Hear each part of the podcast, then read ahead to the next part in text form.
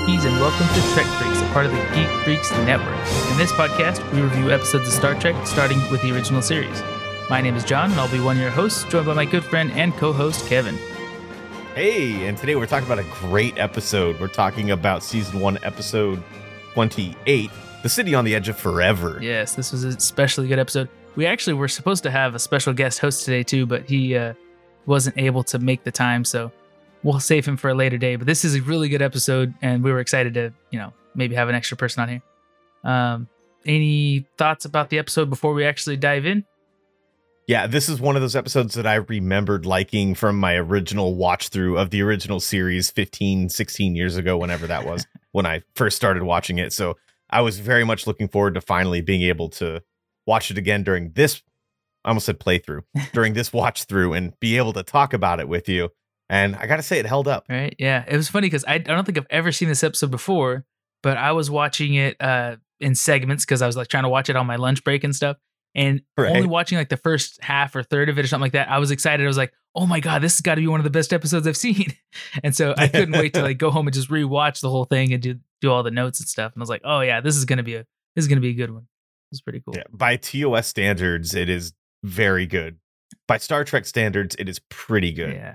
So it's a good episode. All right. But before we dive into the Warp Speed recap, I got a question from you, which was actually sent to us by Geek Explore Pod. The question is, can minors drink synthahol? Can minors drink synthahol? And more so, should they be able to, I think. See, I guess that's the moral conundrum of it. It's like if there's fake tobacco that you're not actually inhaling, I guess people try this with vaping back before. Found out how unhealthy that was too. That was probably discussed then, but synthahol, we've seen in Star Trek that it can still affect certain people. Mm-hmm. Seven of Nine had like a glass of synthahol champagne on Voyager, and she was fucking wasted. Yeah. So it really depends. I think in most circumstances, and it'll probably be on a planet by planet basis where the laws are made, but I would say yes. Because it doesn't affect Data says that most of the stuff inside synthahol doesn't affect you the same way. You're normally not going to become incoherent or belligerent because of it, mm-hmm. and the whatever side effects you do get fade away very quickly compared to like full on alcohol. Yeah, so the way it's made, because it's synthetic, it has a like built-in cap, right? So you can drink a gallon of the stuff, but it will still only give you that relaxed effect without the drunk potential effect, right? As far as I understand synthahol. But anyways, so I don't think I've ever seen kids in Star Trek drink synthahol, minors. But and I don't know. It's a complicated question if you ask, could you or should you allow children to drink it? Because like you're saying, it won't get them drunk. It will just relax them. So I think it's a moral gray area, but I'd say probably no. Let's just not let kids get into, I don't know, modifying their mood with substances yet at a young age. That's fair. Wait till you're an adult, and then you can make those educated choices. But it is, and we do know that in Star Trek, people still do have like actual alcohol, so synthahol could be an easy gateway for somebody that likes the effects and wants it to go. Yeah, it's a slippery slope. Yeah. You're probably right. I think you're on the right end of that. Right, but it's a good question. At least got us talking for sure. Yeah. All right, let's jump into the Warp Speed recap. As the Enterprise flies through turbulent space, Spock determines that they are flying through ripples in time emanating from a nearby planet. They beam down to the surface and find a sentient time portal known as the Guardian of Forever. McCoy jumps through at a random time and somehow disrupts the past. Kirk and Spock must follow to try to correct what changes he made. They find themselves in the U.S. in 1930s. Waiting for Bones to arrive, they find work and begin to build a rudimentary computer in order to determine what changes Bones made to the timeline. Kirk falls in love with their sweet, smart, and attractive employer, Miss Keeler. Bones arrives unwell and receives care in Edith Keeler's homeless shelter. Spock is able to make a computer system and determines that to correct the timeline, Edith Keeler must die. On their way to a movie, Edith and Kirk are talking and she mentions McCoy's name. Kirk, having been awaiting his arrival, nearly jumps. He rushes to find McCoy. As they reunite, Edith crosses the street to join them. Bones lunges to save her, but Kirk holds him back as Edith is hit by a large truck. Though devastated, that did correct the timeline. They are able to return to their time and beam back to their ship. The Enterprise continues on to its next adventure.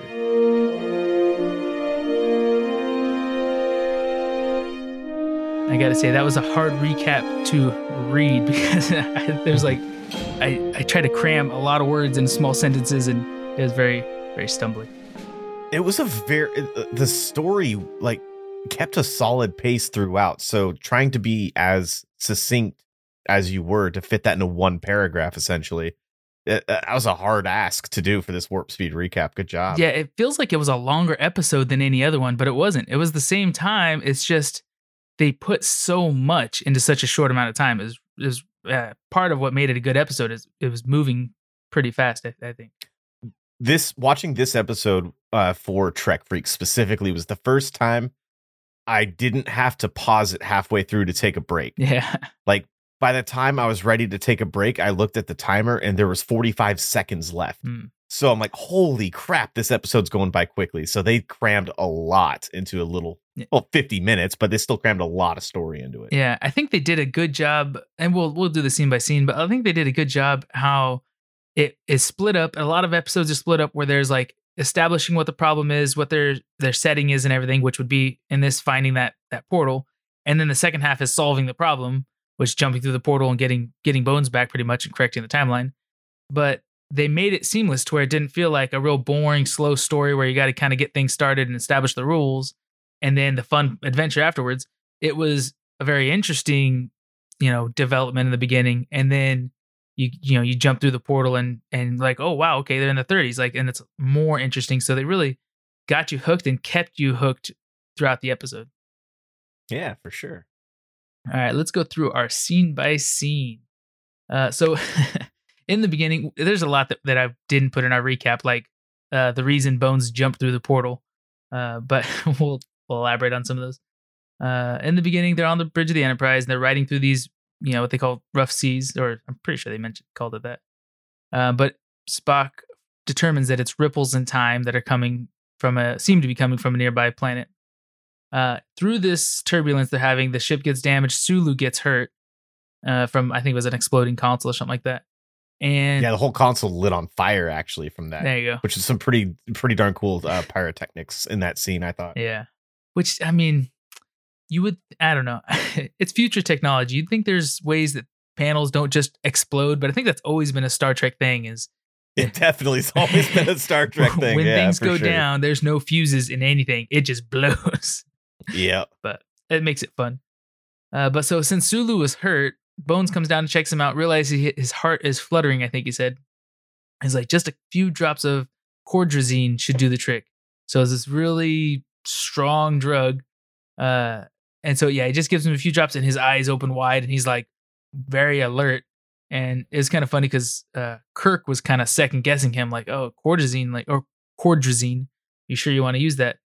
And Bones turns back to him and says something like, you were about to make a medical assessment or something. It's kind of, yeah, you're about to give me medical advice or something like that. Yeah, it's kind of a classic Bones. Yeah, that's pretty funny. But so then we see some more turbulence and Bones ends up like pretty much falling into his hyperspray and injects himself with 100 doses, more or less, of this drug. And it's not quite fatal, but I don't remember how they worded it, but it'll make someone go crazy. And so sure enough, we see Bones just goes full on crazy, right? Yeah. So I watched this episode twice. Mm. And I watched it like a couple hours before recording this. And my wife was in the room with me, and my wife's a nurse. Mm-hmm. And I'm like, I knew it was coming. So I'm like, I turned to her. I'm like, you're going to hate this next part. And Bones is just looking at the thing. And it's like, accidentally stabs himself with it.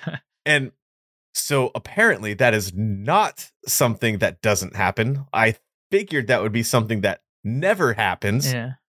But my wife actually knows somebody that did that. Wow. Or something very similar to it with something that was like not harmful. It just kind of made her nauseous for a few hours. Not my wife, but a former coworker of my wife. Mm-hmm. She just had to go home for the rest of the day and sleep it off. But it apparently can happen in real life. So the more you know.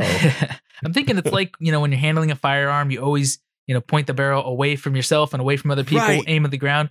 You'd think there'd be certain etiquette like that for a hypo spray or, you know, needles, like especially in the 24th century, 23rd century, where you would think at 23rd, and you'd think there would be on a turbulent ship.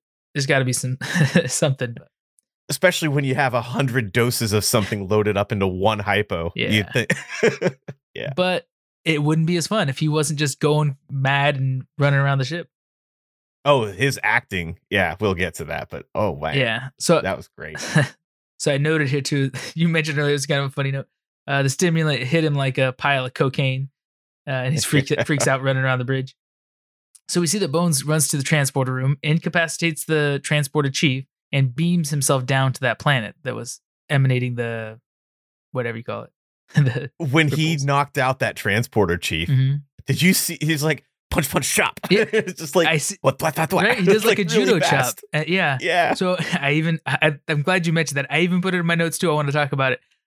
Why do you think he was so good at that? We've never seen that before, but he's a very peaceful guy, very, very passive.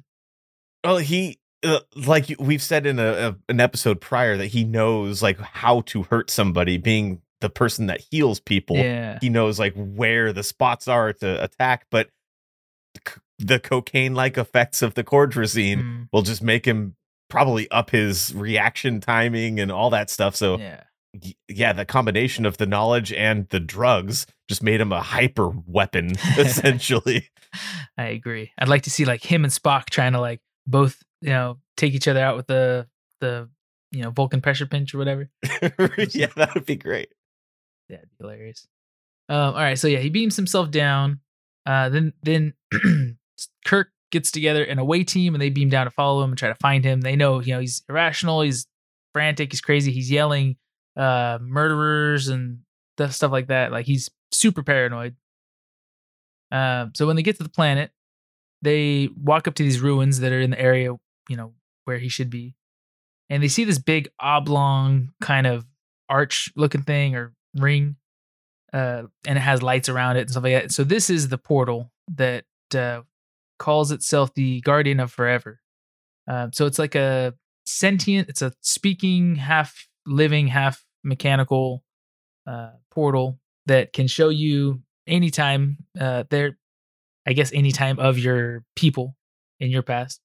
So he shows Earth's past, which kind of made me question, like, it's very generic that he would just show the past of Earth and not like offer to show the past of Vulcan for Spock's behalf, because there's only the two of them, I think, at first talking to it. So that was kind of funny. I kind of thought the same thing too, but I think it was like just because it's an Earth ship and the majority of the people there were from Earth. Even Spock is half from Earth. Oh, that is true. Yeah. So 3/4. Plus, it's easier for the audience to relate to. Yeah, but that'd be cool if they jumped into Vulcan history. Dude, yeah, for sure. But we also do see, not in this episode, but I'm not going to spoil anything later on in Star Trek. This thing does make a reappearance. Oh, really? And it's not just this ring. Like they expand on this in a much more recent show. Oh. So. Yeah, we'll get to that in about a decade. Nice. How'd you like how it looked, though? I thought the arch was like, or the portal was impressive, how the design for it. Yeah, I think this makes the Stargate look like dog shit. Like, it looked pretty cool. Like, not being perfectly round and like having not jagged edges, but like rounded, like you said, oblong corners, I guess, to it. And even the lighting looked okay on it, like how it was glowing when the man was speaking, or when the ring was speaking, how it like flashed. It was all really good, I thought. Yeah. And so Spock says, you know, he has no way to explain it. And the Guardian seems to be smarter than them, because he says that their understanding of science is primitive or something like that. And then they do see Bones. He comes up. How do I say? Yeah, he's all frantic as he was on the ship. I said a cracked up Bones jumps through the gateway at a random time in human history. So he doesn't really know what it is, but he's trying to get away from everybody because he feels like someone's trying to kill him. He's super paranoid. So he jumps through at a random time. Luckily, Spock had his tricorder out. He was scanning the portal as it was flipping through time, showing them options of Earth timelines they can jump into. And so they were able to determine what time they would need to jump through, because it repeats itself after it goes through the cycle, I guess. They determine when, Spock determines, when they would need to jump through the portal to get there just before Bones' time. So Kirk and Spock jump through at the same time. One thing that interests me that I think could be like a totally cool spinoff story at some point is before they jump through the portal, Kirk tells, I think, Scotty, Uhura, and whoever else was standing there with them, he tells them, you guys are going to have to try this too. Because Bones jumped into the past and he changed time, there is no Starfleet all of a sudden. The Enterprise isn't up in the orbit. Their communications to headquarters was lost. There's nobody out there. Like, space travel might not have even been developed because of that change that he made. So they're all by themselves. They have this time portal. They all just got to go back, and whoever can fix the timeline will reset it to what it was. So it'd be really cool to see like a little one-off somewhere that shows what the other people did in the past when they went back. Now, when Kirk and Bones do later come back, those people are still there. So I don't know how that works with the, affecting the timeline thing, but. Yeah, I think they kind of just ignored any possibility for time paradox occurrences in general. I would also like to see that the alternate, I almost said Sulu, Uhura and Scotty or whoever else jumping through and trying to do the same thing if Kirk and Spock were to have failed. Mm-hmm. What I really want to know as a hypothetical, though, if Bones didn't jump into the past and screw up the timeline, do you think that Kirk and maybe Spock or others would have jumped into the past anyway just to do it? Because it looked like they were kind of considering using it before Bones even jumped into it. And where do you think they would have gone? Yeah, that's the big question. Or when? Yeah, I don't think they would jump into the past just for fun, but if they... I kind of do. I don't know. Yeah, I mean, I kind of think they would. I kind of think that James Kirk is a cowboy, essentially. I think he would have. Yeah, but the risk of altering the timeline, I mean, he could effectively kill billions by, just making a small change, by saving a woman's life. Yeah. For sure. And that's why Spock would be like, all right, but I've got to come with you to keep you on a short leash. And it would have been a little bit humorous, but I think that there could have been like a whole spinoff just from this one episode. Yeah. Like alternate timelines that are alternate universes where they explore alternate timeline. I don't know. It's way too messy to think about. So but you could see one of those variations of the timeline could have been where like Uhura goes back, 6 hours or whatever to when they were on the ship and stops the hypo from getting injected into him. So they don't have that, but they still have to deal with this portal that's emanating these, waves. And so they beam down and study it, and then they decide to just jump into to do research or something like that. Though I don't know if they would even jump into it because they're having issues. They're hitting the turbulence from this time portal. I think their goal would probably be to destroy it.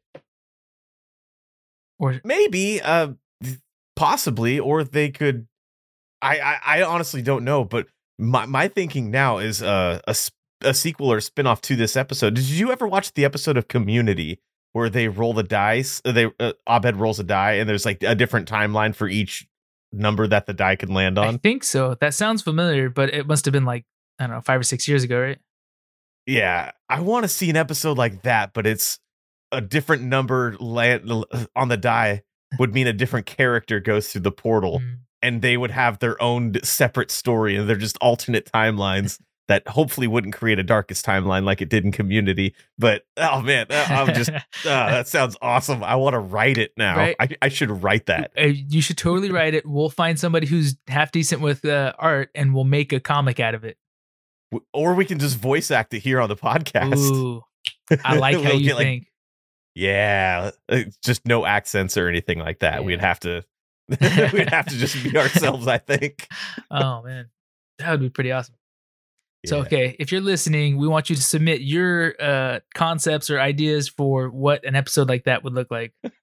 That'd be great. All the social links are down below in the description. Yeah, there you go. Okay, gosh, where was I in the notes? Yeah, sorry. That was a deep hole we went down. So Bones jumps into the past. Kirk and Spock determine what time to go, and they jump in behind him. So when they arrive in the past, there's actually two things I point out that I didn't care for in this episode. I think should have been changed. Though it was a great episode, there's always going to be something to improve on. When they appear coming from the portal, it's just them like transitioning into the scene. It's a smooth fade in. I think that would have been so much better if they just added a very simple, very cheap dry ice effect, like a dry ice fog machine, because the portal has that dry ice effect around it. So if you're coming out of that portal, even if you don't see the portal itself, some of that fog or smoke would come with you. I think that would have made it look a lot more believable and sci-fi like.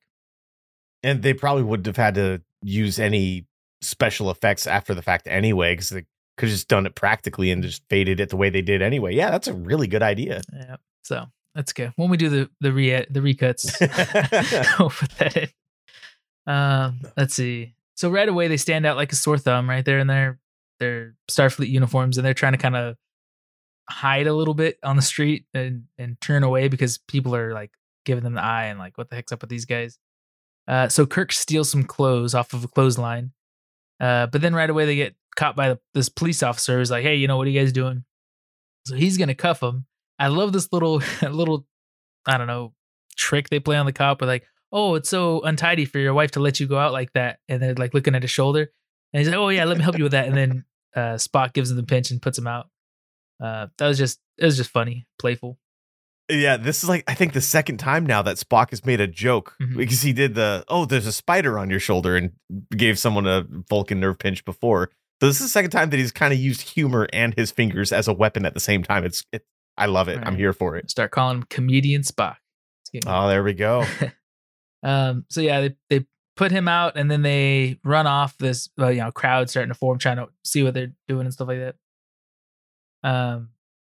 And then they hide out in this, they find an open door, they go into it and they hide out in this, what looks like a storage room, I guess, to put on their clothes. But then Edith Keeler finds them down there and she comes down like, they seem like they're just homeless guys trying to either steal or hide. But then Kirk explains to her that they actually did steal the clothes and they just needed a place to hide from the police. Which I thought was kind of cool, because at first she's like, well, lying is a real bad way to say hello. And then he's like, okay, you can see right through me. Let me just be honest. And yeah, that's a very smart way for Kirk to adapt to a situation. He can read people. He's got that ability. So knows that lies with her are not going to get him anywhere. So tell him the truth is a smart idea. Yeah. To some extent. And so she offers them a job since she obviously runs this homeless shelter. And so she tells them, hey, if you guys can clean down here in the basement or the cellar or whatever, I'll pay you, I think it was 15 cents an hour or something. And so they do, they work for her and she helps them find a place to sleep. But right away, Kirk is in love. I even noticed that the score in the background when he sees her, it's that, romantic sounds and like, oh yeah, he's liking this timeline. So one reason why they need a job too is the tricorder scanned the portal, and I didn't 100% understand this because it doesn't track very well. But either way, Spock recorded the portal with his tricorder, and they need to determine exactly what was changed to affect the timeline so they can correct it. Now, why I don't care for the fact, so they need to build a computer to interact with the tricorder and get that information out of it, right? What I don't like is I don't think anything changed between before they went through the portal and after, yet for some reason, before they went through, he was able to use it to determine what time they need to jump through. And yet now that they jump through and they're in the past, he can't get the information out of it that he needs. And I don't think anything changed. He didn't say it got damaged. What do you think? Yeah, I don't know. Like when I was watching the episode, it made more sense than now when I'm thinking about it. Mm-hmm. He said he needs to build a computer to be able to determine what change to analyze. Yeah. Yeah. To analyze the tricorder readings, mm-hmm. but he should be able, he's got the information on the tricorder with the screen on the tricorder. Yeah. He shouldn't need anything to interpret anything. I wouldn't think, because yeah, that's how they determined where in time to jump through the portal, was by looking at the tricorder. Yeah. So all the info was right there. Yeah. Okay. That shit. I don't like this episode anymore. I know. I hate to do that. We analyze episodes, and of course we're going to pick them apart and find all the little flaws that were tastefully covered up. But right. Yeah, that's just, I mean, the tiny little thread that I try to use to make it make sense is that maybe, because he said that it was imaging the portal. Maybe to jump through the portal, he just needed to see like an image, like the flat, like video of what the portal was presenting to them, but what it presents and like all of the effects that happened in that time are two different things. So maybe the data that it records includes, you know, the events of history, which would be a ton of data, versus the image that it's showing, which is just a glimpse, a snapshot of history. So maybe with a snapshot, he could determine what time to jump, but he can't determine what happens in that time. Does that make sense? I think I got you. I think I'm with you. I know. I'm using a lot of words. I'm sorry. I'm talking so much. How dare you talk with words, man? I know. It's not a podcast or something. Okay. So anyways, all of that to say they need to build a rudimentary computer, and which is a huge challenge. It's kind of funny because Kirk kind of challenges Bones, saying that, you know, like, oh yeah, I don't know if you would be able to even build something like that. And challenges Spock. Oh, sorry. Yeah, you're right. Spock. And so he kind of entices him to try to build one. And there's like no technology. They have vacuum tube-like transistors, and they don't have any of the like platinum or any of the metals that he needs. And so he's having a real hard time. He spends, I think, 30 hours constructing just the first, you know, computer that they are able to use for a short period. Using stone knives and bear skins, yes, as Spock put it. I love that. Okay, so I got lost in my notes again, but I see Bones. So Bones does arrive after they've been working and they've been trying to save money. He arrives in that time, and he's still crazy because he's for him it was just a moment's time that passed. He tries to like approach this homeless guy, and he freaks out, but then Bones, while kind of talking to him, kind of ranting, collapses, and this poor homeless guy, I think only casualty in the episode, takes his phaser and like accidentally phasers himself, right? Or did he like teleport himself somewhere? No, yeah, he definitely disintegrated himself. Yeah, but okay. As we learned from the Guardian of Forever, once they come back, the timeline is fixed. Yeah. Then it's as if they never went there to begin with. So I would think that timeline would. I don't know. By the logic of the episode, it sounds like that whole timeline shouldn't have ever changed to begin with either. Oh. But I don't know. He's probably just dead. But you also did. You also did skip the part where when he got the computer working, Spock got a glimpse of like what he actually got the glimpse of. Oh yeah, was if you yeah. No, go ahead. You can explain it. Okay. Well, he gets a glimpse of the fact that Edith Keeler died in a traffic accident. Mm-hmm. That's right. At that point. And he's trying to figure out if that was actually how the timeline's supposed to be, or if that's how the timeline changed. Yeah. And then the doctor, all that stuff happens. That's right. Yeah. So they only had the computer working for like a few minutes because it's overloaded circuits and stuff like that. But yeah, they're able to see that she dies in a traffic accident. And then Kirk is asking Bones, like, wait a minute. So is she supposed to die, or does that what we changed that she did die and she wasn't supposed to? And he's already smitten. He's fallen in love. So he's like really hoping she's not supposed to die and that he can save her. The other option was that she becomes like a bigwig with the president and is. Yeah. Yeah. Like the other headline says, instead of an obituary, it's FDR has Edith Keeler as like some peacekeeping something or other. Yeah. That was the other. And they start this news article, big global like peace movement and all this stuff, like pacifism and everything. But yeah, that we see that doesn't work out. So I was wondering with the homeless guy that phased himself, because I think that's another open thread right there. It would be interesting to see like a little spinoff episode or teaser or something like that, where it shows, oh, he was, you know, supposed to do all these things. And now with him, he's just one homeless guy that probably didn't have any future, but it'd be interesting to see like what him dying, because I like Back to the Future's time travel and how much every little thing messes something up. The butterfly effect. Yeah. So it'd be funny to see like what changed because he died. I'm just going to say in my mind, a cop walked in on him stealing that bottle of milk. Uh-huh. The guy ran from the police officer, tripped, hit his head, and died anyway. Mm. In my mind, that's how the story went. So he was homeless man has to die. Yeah. So I didn't understand in the story why they put that scene in. That seems like an easy one to edit out if you're looking for space, right? I mean, why they had him kill himself? Yeah, with the phaser and everything. It was, I think it was because in the scene prior with McCoy, he had a phaser with him, and they were trying to get the phaser off of him going forward, so that he wouldn't use it so dangerous or something.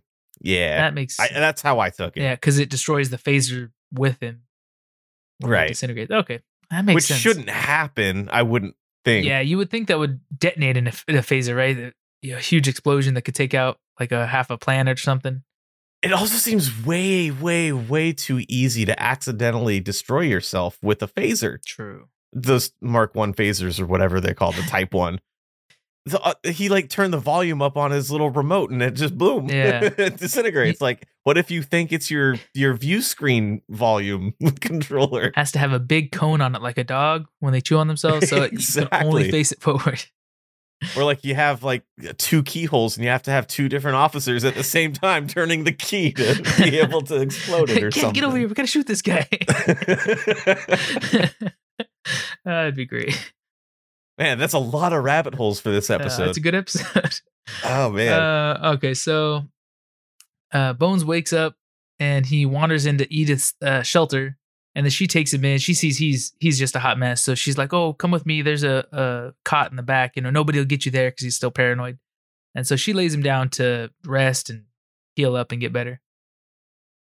This is McCoy, another great McCoy line. He says, I don't believe in you or something like I don't believe in you. Like saying that he doesn't think that she exists, that he's hallucinating her. Yeah. And I should have put his lines in here because he has some of the best. But he said something like, the practical question would be, where am I? But I'm not going to ask that. Yeah, I'm not going to ask that because the answer is either going to be, was it a lie or prove that I'm delusional or something like that?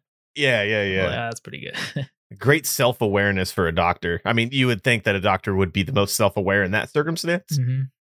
But yeah, awesome. Yeah. So after this, we see Spock is able to get his computer working again, which was a surprise because he said it took him 30 hours to build the first one and that it would probably take more to repair it at this point. But either way, he's able to get it working. And so he determines with that Edith must die to correct the timeline. That if she lives, she works with the government, with the president, like you were saying, and they do this this peaceful like revolution, and then they don't get involved in World War II, and therefore Nazi Germany just rolls over everyone else and wins, and essentially they create the A-bomb first, that's what and it use it, and then roll over the rest of the world because the United States was on a peace mission rather than getting involved in World War II, even after Pearl Harbor. Essentially, they played what, Switzerland? Are they the ones that stayed neutral? Yeah. I know there's a I don't know. Let's see. So Edith gets to know Bones a little bit. They talk a little while he's healing and stuff, which was, like we're saying, some good one-liners, especially. One problem I did have, I gotta stop pointing out all the problems I have. No, never stop that. God. That's great. I love it. It kills me because I love Star Trek, but it seems like all I do on these episodes is talk about the bad things that I noticed or the mistakes and stuff I've seen. So when he's laying in bed and he's like sitting up talking to her and stuff like that, there's a couple like hard cuts in the footage where all of a sudden his head is like facing the other direction, or, it's like they messed up in the editing room or something, or maybe there was lines he was saying that they just needed to cut out, but there was no easy way to cut from him sitting this way to sitting that way. So they just did it the rough cut. But yeah, that kind of stuff, it's weird when I notice it and when I don't. Mm-hmm. In an episode like this, you would think that the minor bad stuff would stand out in such an overall good episode. Mm-hmm. Whereas with the Lazarus episode, last time we were here, it was every single thing was something negative. It was hard to find like the more positive things. You'd think in such a good episode, it would be easier to find the bad things, but I didn't notice any of that, like the weird cuts with the head changing angles. Yeah, I didn't notice it at all. Okay. It was just like a couple little clips, like a couple little hard cuts, but I noticed it the first time and I was like, oh, maybe that's just a little bit of lag. I think the first time I watched on my phone, and then the second time was on my computer and I was like, oh no, that wasn't lag.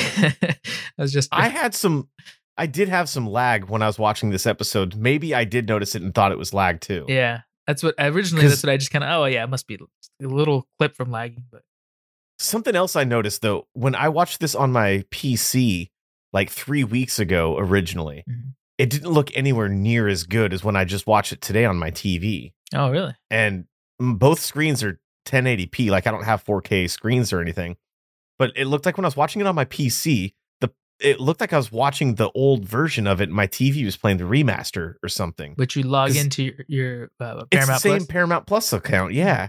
I don't know what the deal was, but it looked like the frame rate was different. The planet looked significantly better. There was no film grain over it when I was watching it on my TV. It looked like something that was just shot like in the 90s rather than in the 60s. It's so weird. I don't know if my TV upconverts things or if my Roku device kind of upconverts things and my PC just plays it straight as is. But that's not an analysis of the episode, though. No, that's interesting, though, because I kind of want to. I don't know how to watch the old and the new. Like, I mean, I just watch it on Paramount Plus, but yeah, I would like to be able to watch the old episodes and the new to be able to see the difference in the remaster. Because there's, I mean, obviously a lot of stuff that they've improved on, but it'd be kind of cool to see them. So whatever you figured out, I like it. I would try to do that. If you're gonna watch it twice, watch it both ways. Yeah, that's a great way to do it. Yeah. Okay, so after this, Edith talks to Bones. He's feeling a lot better. I did kind of yada yada a lot of my notes too, so sorry, I rolled through it fast. But then we see Kirk and Edith are going for a walk because they're walking to the theater to watch a movie, and that was another one. I don't remember the actor's name, but Edith's I don't either. Yeah, telling Bones, "Oh, I'm going to see a so and so flick or film or whatever," and he's like, "Who?" and she's like, "You don't know this guy?" And he's like, "Well, I know what a movie is, but I don't know who you're talking about." And she's like, "That's really strange." Like that you don't know of this famous actor or something. Be like today going like, "I'm going to watch the new Tom Holland movie." Yeah. And somebody went, "Who?" Or the new Marvel movie or something. Yeah. Just something that everybody apparently knows. Tom Hanks. Yeah. Tom Hanks would be a better than Tom Holland, but I just said Tom Holland because he's in like 2 of the top 3 movies right now. Yeah. So gosh, he is good too.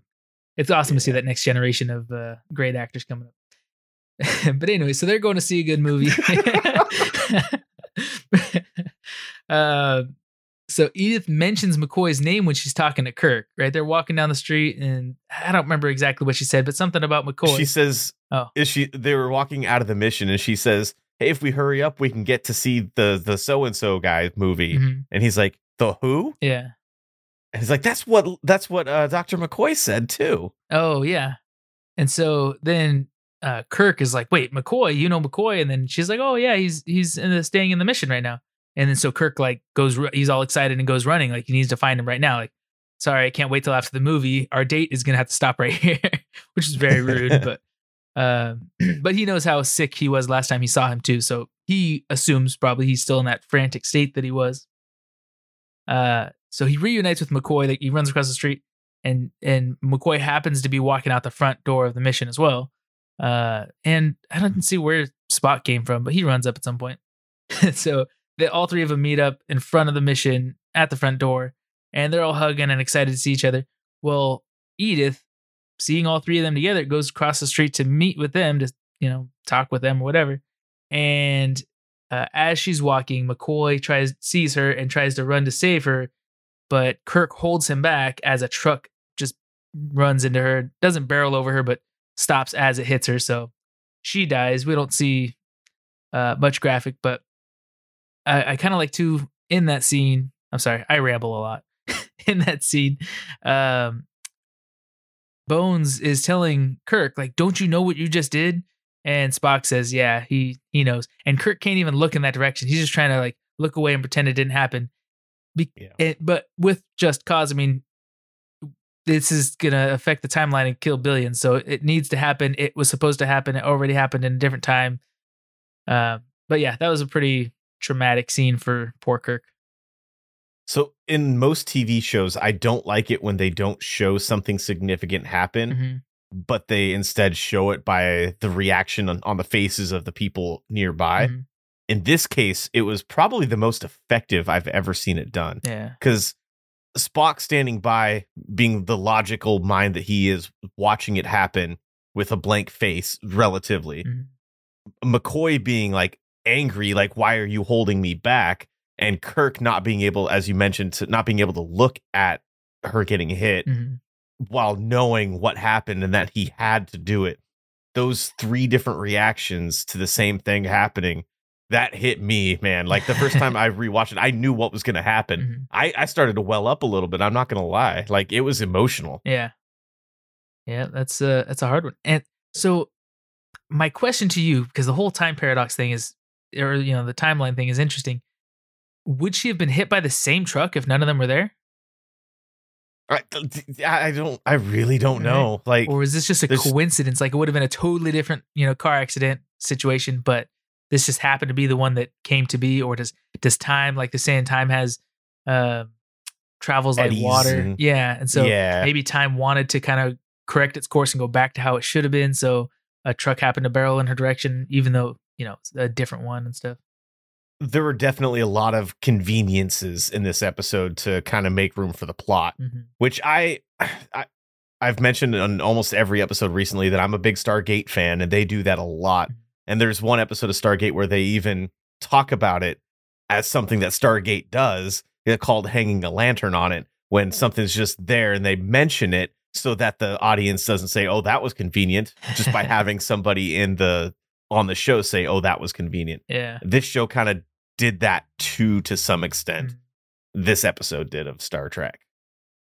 Yeah. So after, I mean, it kind of wraps up real quick after that. We see that in a lot of episodes. But after that, we see them on the planet's surface where the portal was, returning through the portal. We don't see them on Earth jumping into it to come back, which was interesting to me, because I was wondering, like, how do they get back? Like, where does the portal appear somewhere? Do they have to hit a button? So I assume when they corrected the timeline, because they said that's what they were going through it to do, that the portal would appear to them and they can jump back. I kind of wanted to see them, like, actually jumping out the other side, like as if they had never left and they just jumped through the ring, like from the front to the back. Yeah. But they didn't do that. They jumped back out. Maybe it was that, but they jumped in and, like, mirrored back out the same way they jumped in. That's how I took it. But yeah, because if they still had the memories of everything, though, so that kind of would lead credence to that not happening. So yeah, I don't know. But I like what you said. Like, if they, because like the gateway says, if they corrected the timeline, or no, like you were saying earlier, if they correct the timeline, then nothing would have happened in the past. No changes would have been made. Well, they said that he said that nothing. Oh, yeah. OK, you corrected. Yeah. The gate said that nothing would change in the future. I posited that maybe nothing would have changed in the past. Yeah. He said all things are as they were, or something like that. So, so we have to assume by them not changing the future drastically, that made it to where they didn't go back in the past and change the past in small touches. Right. Yeah, there was no Nexus event to create an altered a timeline for the TVA to prune. There you go. Essentially, exactly. It wasn't enough of an alteration for variance to to happen. It's so complicated. I love time travel, but it is. So one thing I want to, someday we got to do an episode just talking about time travel and different variations of it and stuff. Because I'm sure I've debated with someone about this before, but I think Frank, we talked about it before. That time travel, people debate, like, oh, it would work like this or would work like that. it had followed these certain rules or those rules. I think the best way to explain how time travel would work is it's based on the device or the machine or the system that you're using to travel through time. So if you want the past to be put in your future, or you want to be, you put in the past, but you can't affect it, it all just depends on what machine or system you're using to travel through time. I like that approach to it. I don't know if any TV show or movie would ever go that way, because every TV show, every movie likes to have their own rules to time travel, and that they can't break those rules. Yeah, because they always have one method of time travel. We get to see all the shows, so we see all the different methods. But right, exactly. Yeah. Star Trek's a little different, though, because they do break their own rules quite often, because they don't establish them until like way later on. Yeah. That'd be cool, though, if there was a time travel show where they, visit all the different versions of time travel and compare like what's the best method or something like that. I don't know. That'd be interesting. Anyway, that was a great episode. Yeah. That was a messy recap. My apologies. I feel like that went all over the place. I feel like this episode of Trek Freaks was just like this episode of Star Trek. Mm-hmm. Like, I can't believe we've been in here talking about it for like over 45 minutes now. It feels like we just started. Yeah, it was. And that's exactly what I felt like when I watched the episode. Yeah, it was a lot of story, but I did do kind of like, speed through a lot of their relationship building and the stuff in the homeless shelter where Spock and Bones are just kind of working and making money. So what did you rate this episode? I'm going to give it just an A. Mm-hmm. I would say an A+ because it is probably the best episode of the original series. I will see when we get through the next two seasons, but I don't know if there is any A+ episode of the original series. But as far as this show goes, especially within the context of the rest of the episodes we've talked about on Trek Freaks, it's definitely my favorite one to watch in a bubble, like by itself. Mm-hmm. It is a good, solid story, good pacing, great storytelling. Like Kirk and Edith Keeler, just the way that they fall for each other, and then you find out slowly what has to happen and how Kirk is reacting to it along the episode. Mm-hmm. It was a strong Kirk episode, which most are, but this one actually had a lot of depth to his character, not just I'm space cowboy James T. Kirk. Yeah. I get to kiss the women and kill the men. Mm-hmm. There was a lot more to it than that. Yeah. So I liked it a lot. I'm going to give it an A. Nice. I give it an A-, but along the same lines. I mean, it had really good pacing, had a fun story. I love time travel, and it had a little romance, which was nice. It doesn't have to be too much. Though, like talking about Kirk being space cowboy and stuff, that's one thing I don't care for. Is it's like in every situation where they go somewhere or he interacts with a woman of pretty much from anywhere, he falls in love or she falls in love with him, or there's got to be some kind of like either romance or attraction between them. But he's set his policy before that, he is in love with his ship and he has to, only put the Enterprise above everyone else. So he can't really be in any kind of long-term relationship. He could be in a short-term relationship. Maybe that's all he's looking for, but I don't know. It's kind of funny, or I don't know, not so funny, but kind of annoying that they always put him to be the romantic one in a relationship when that just can't be. So I'd like it to be like, let's pick somebody else. Let's have, Sulu is the one who's falling in love with the wrong girl every other week or something like that. It's okay. Romance is just an easy way to raise the stakes quickly. Mm-hmm. So it's an easy go-to for a TV show when you're telling a whole story in less than an hour. Yeah. So it adds, I'll give them a little leeway for that. Adds a lot of emotional weight to it. Right. Yeah. And with the ship not around, because it's, 200, 300 years in the future, there is no other love interest for Kirk. That's true. In that timeline. So, but he should know that his whole goal there is to fix the timeline, regardless of Edith Keeler, whether or not she had to die. It shouldn't matter. He knew he was there for a short period of time, hopefully, if all went according to plan, and to just not fall for the girl. Yeah.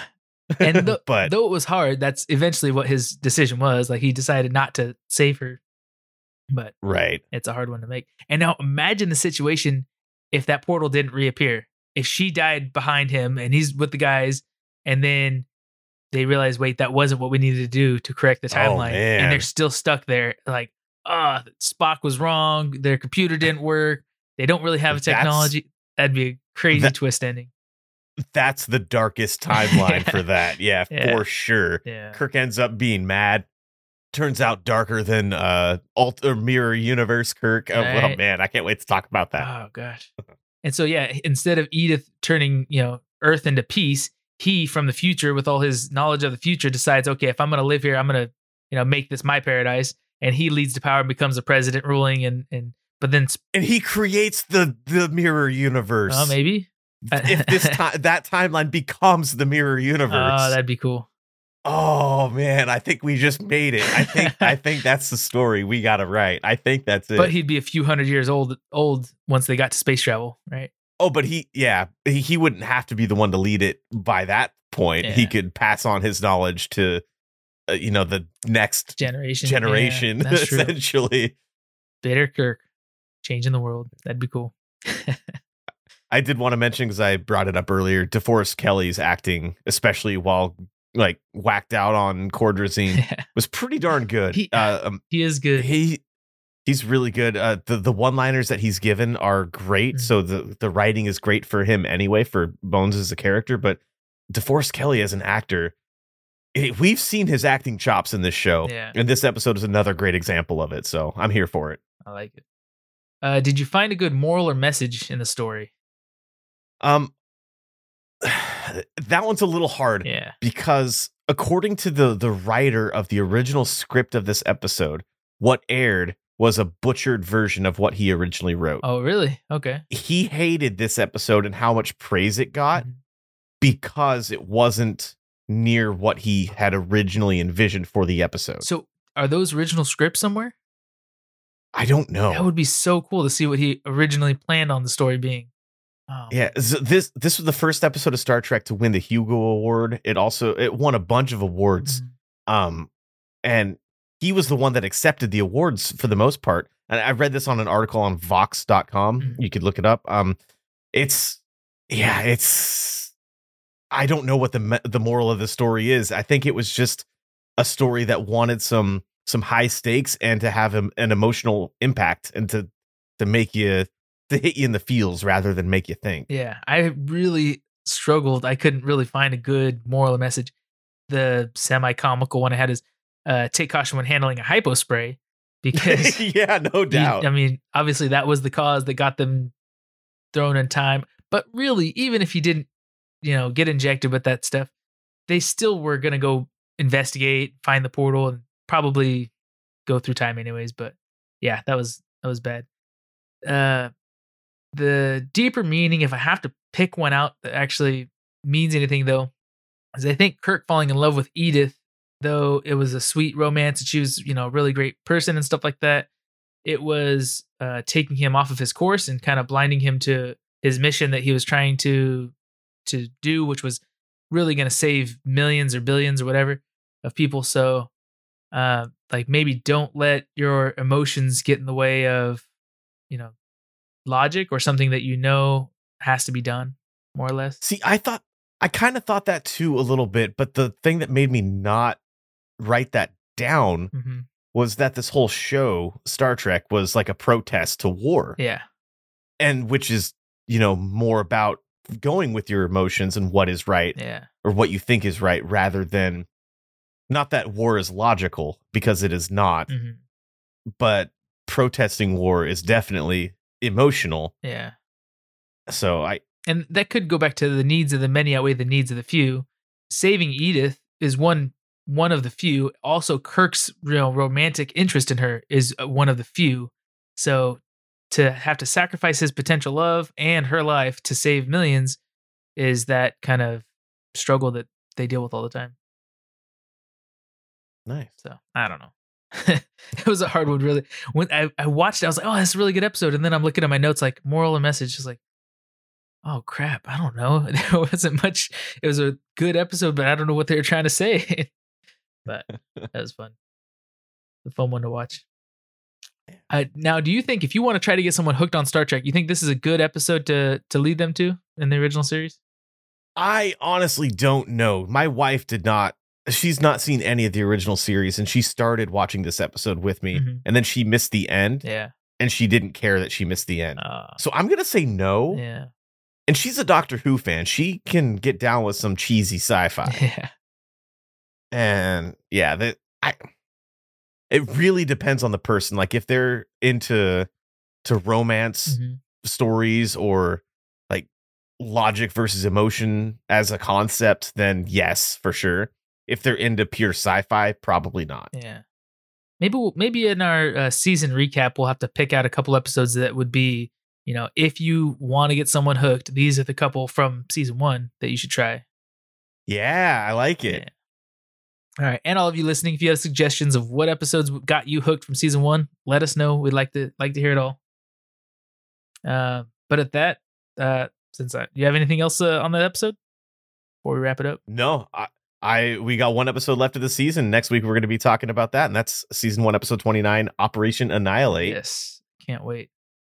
All right. Thank you all for joining us. If you liked what you heard, don't forget to follow us and subscribe.